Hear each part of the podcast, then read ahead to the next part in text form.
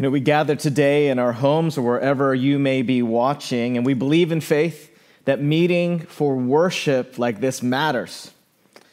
You know, Jesus says, Where two or three are gathered in my name, there I am amongst them. It's something we believe. We hope it's something you believe that Jesus has not abandoned us. He is with us, even as we gather virtually, not just two or three, but hundreds of us.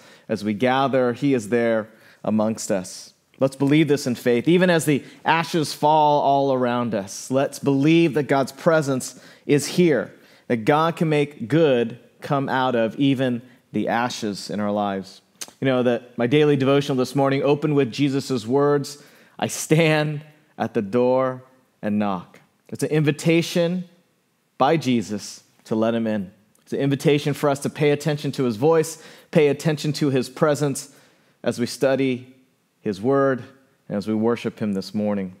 Take a look at verse 1. Psalm 96 says, Oh, sing to the Lord a new song. Sing to the Lord, all the earth. It's not a suggestion, but a command to sing. Now imagine the Israelites in exile and the command to sing. How would they do such a thing? But they needed to be reminded in the midst of their exile, in the midst of their struggle and their pain, that God truly still is a good and present and real and holy King, the King of all creation. Or imagine the Jews of Jesus' time and the Roman Empire suffering under their oppression and here they are going to the synagogue or maybe going to the temple, and here is Psalm 96 being sung.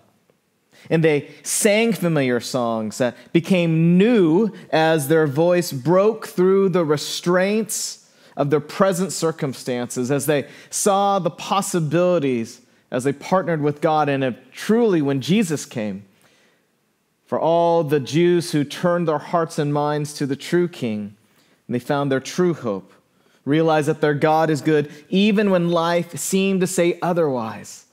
Their God is good. Or imagine Paul in prison. Here, Paul is suffering for being faithful to the Lord. Acts 16 25 reports about midnight, Paul and Silas were praying and singing hymns to God, and the prisoners were listening to them. See, when you face your toughest times, when the ashes fall, Ask God to give you a new song. Do you need to sing a new song in your life to remember that God is truly king in your life? Do your circumstances lead you to believe that your prayers have no hope or that the ashes coming down around you that the, oh they're never going to go away? Where's your heart and your mind this morning?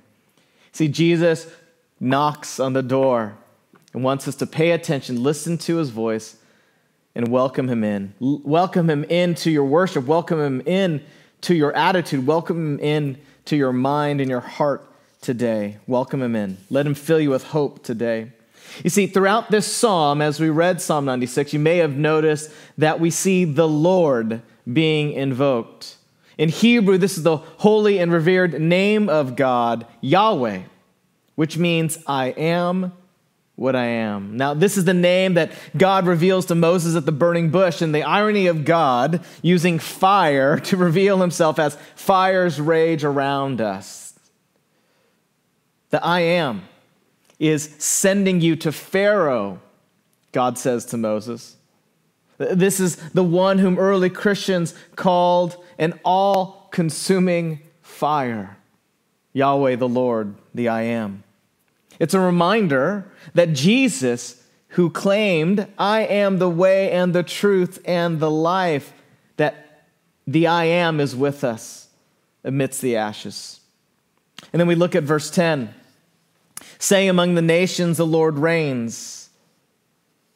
The Lord reigns. In Hebrew, Yahweh Malak. Some translate this as Yahweh is king because malak in Hebrew can mean king, but it actually isn't a noun, it's actually a verb. And so it really reads more like this Yahweh is being kinged. See, God is taking his rightful throne. It's this image letting God's people know who is in charge. Yahweh Malak only uh, occurs a few times in the Psalms, but it is a central theme in every one of the Psalm. Yahweh, the king, Yahweh is being kinged. Now, it's not surprising since the majority of the Psalms were written by kings. Think of David, think of Solomon. But what does God being a king mean? What does that look like? Well, Psalm 47 and 93, 96, 97, 98, 99, they've all been classified as enthronement psalms. See, Psalm 96 was sung every year by Israel to commemorate that Yahweh was their true king, and not the false idols and not the false gods from the surrounding nations. And so, Israel in Psalm 96 and the enthronement Psalms is asserting that God has always been and always will be king, even when our circumstances lead us to believe otherwise. God is still on the throne. And so Psalm 96 sings a new song The Lord reigns, even amongst the ashes. God is still king. See, God wants us to trust Him when life feels out of control. God is still king. And then we look at verse 5 For all the gods of the peoples are worthless idols. See, but the Lord made the heavens. These worthless idols. You might think that idols are a thing of the past, but the ancients, just like us, find ways to try to create certitude in their life, to create certainty, to control their future. They make an offering to control a certain God. Well, we do similar things too. You see, 2020 has been a year for the record books, right? A year of uncertainty, coronavirus, economic collapse, cultural unrest, church reopening and closures, political divisions, and now fires raging. Uncertainty is the theme of the year. You see, in many ways, we all are under this illusion that we were in control. That, see, the gods and idols that we serve, us modern people, may not be images carved out of wood or out of stone, but we may seek many ways to secure safety and security and certainty outside of God. Those are our idols. So you have a choice each day to acknowledge the true King and worship Him amidst your very real circumstances. Sing to the Lord a new song for all the false gods and, and the, the, false ways will lead you astray. Psalm 96 Remember who is being kinged and who has always been king and always will be king. You have a choice today. So don't let the ashes crush your spirit or consume your thoughts or extinguish your faith. You see, the Psalms invite us to delight in God amidst the pain and amidst the unknown, amidst the storms, amidst the ashes. We're invited to remember who's king. We can turn to God who is our shelter from the storm. See, the Psalms teach you to love God most because whatever you love the most, you'll ultimately serve. And so, whatever you love, you will make Lord. If you love alcohol, it will rule your life. If you delight in food too much, it will consume you. Seek power, and you will live your life in order to gain and keep control. If you love importance, then you'll want everyone to know your life was important and significant. Maybe you crave safety and certainty, and then you'll be fearful when you can't have that safety and certainty. Whatever you crave becomes your idol. It becomes your Lord, becomes your king. But only one king can save you. Only one king can truly shelter you from the storm. Only one Lord will meet us at the end of our lives. And this is the one king who presents himself today for us to remember to worship and to serve. We take a look at verse 13. Psalm 96 says, you know, before the Lord, for he comes, for he comes to judge the earth. He will judge the world in righteousness and the peoples in his faithfulness. See, each day you must decide if you will sing this new song to the Lord, the true King the one who's inviting you to remember he is the true one to follow every day. He's the one who wants to rule over your life every day. So don't sing the praises of these false idols in your life. Don't hold on to stuff tightly, it won't last. Don't hold on to temporary things. In fact, don't hold on to your stuff tightly. Hold on to temporary things lightly. Remember what really lasts. Live your life with the end in mind. Live your life with verse 13 in mind. There will be a king who will come to judge. See, the Lord is coming back to assess how much we trusted him and used his resources to love God and to love others. See, there's no possession, no power, no praise can ever compare to Jesus, your king. There's no safety or security or certainty that compares to sheltering in Christ. It was a church called Hope Christian Church up in Paradise, California. They had just renovated their building in 2018 when fire destroyed everything in that town, including their church. Worship leader Gina Pappas and Pastor Stan Friedish, they're going to share on this video about their church regathering after the fire and the lessons that they learned. Take a look.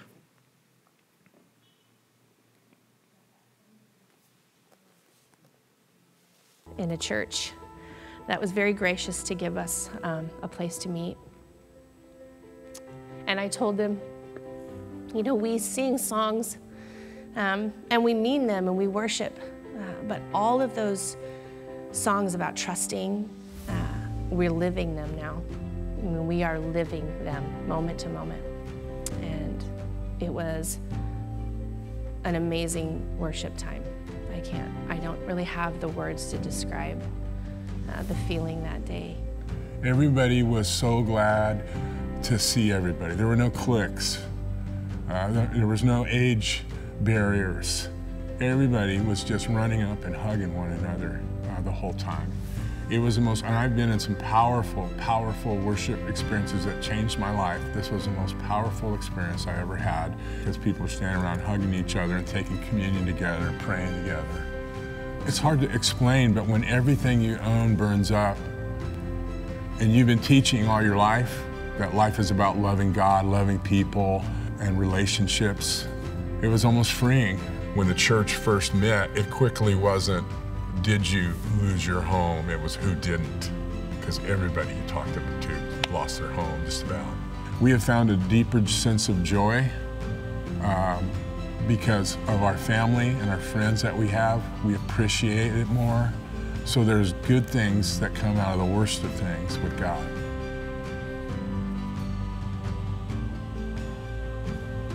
But the mind blower was over here. Uh, this cross didn't burn, and it's inches away from this burning wall.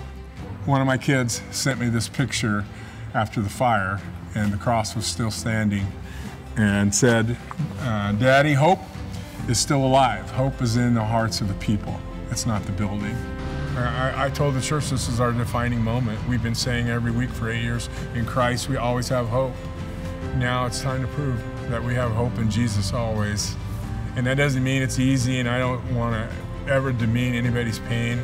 I tell them it's okay to feel what you feel, but God is still a good, good daddy. He's a good father and he's still here with us. You know, the call to sing to the Lord a new song takes on a whole new meaning when everything you have is gone. When you lost everything, when everything you own burns up, all you have left is the cross. The amazing thing is that this cross is the only thing that remained the only thing that withstood the raging fires. And on it it says, if you look closely, love God and love people. You know, if our church building burned down, it would be terrible, but we know it wouldn't be the end. It wouldn't be the end of the church for sure. See, when Jesus returns and asks us to give account of what we did with all the gifts he gave us, I don't think he'll be asking about our church attendance or ask about our size of our budget or even ask about our facilities. But He will measure us and how we loved Him and how we loved others. When everything burns up, when everything's gone, you remember the most important and the essential things serving and knowing the King, answering the call to let Him in, loving God, loving people.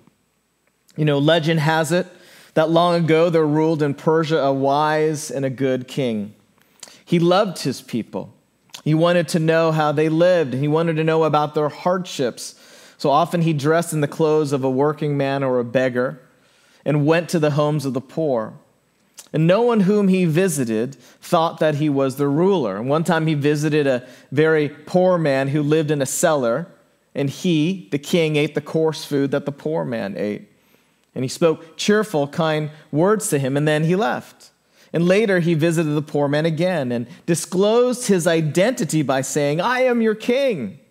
The king thought the man would surely ask for some gift or favor, but he didn't. Instead, he said, You left your palace and your glory to visit me in this dark and dreary place. You ate the coarse food I ate. You brought gladness to my heart. To others, you have given your rich gifts. To me, you have given yourself. You see, Yahweh the King is looking at you today and he wants to give you himself. So don't settle for being religious. Don't trust in any other security but Jesus. Don't settle for short sighted living that lives for temporary things of today, things that will not last, and without thinking about the accounting that we will give in the end. Don't settle with these false senses of security. See, nothing is secure except knowing Jesus. And even as the fires rage and the ashes and all fall around us, to remind you, to remind me, God has not abandoned you. He's not abandoned us. He's with us right now. He's knocking on the door, saying, Will you sing the new song? A song of hope, a song of truth, loving God, loving people. Please join me in a prayer. King Jesus, what can we say? We know that you are real. And since sometimes, Lord, we forget, in our minds we know you're present. Lord, help us in, deep inside in our hearts, our spirits, our souls, with our minds, worship you. We want to worship you in spirit and in truth.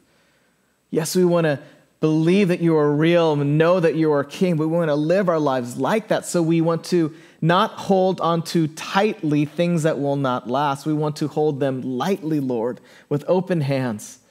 Lord, we want to make space for our hands to do the work of your kingdom while we are on this earth. You've given us assignment, yes, to love you and to love others. Oh Lord, we do continue to pray for those who are, who are suffering, especially from these fires, Lord. We know, Lord, there are many ways that we as a church can come alongside. May you, you continue to show us, Lord, how we can walk with those who are hurting. And in the midst of that, may people get a glimpse that you are the true King as they watch our lives. Maybe not big things, Lord, maybe just small things that point to your greatness. And Lord, may we never mistake religion for the relationship with you. Oh Lord, forgive us for confusing those things. We want to know you, serve you, oh, and be in this deep relationship with you, our Lord, our King. Thank you, Lord, for loving us. Thank you, Lord, for always being present. Would you reveal your kindness to us today? And it's in your name we pray. Amen.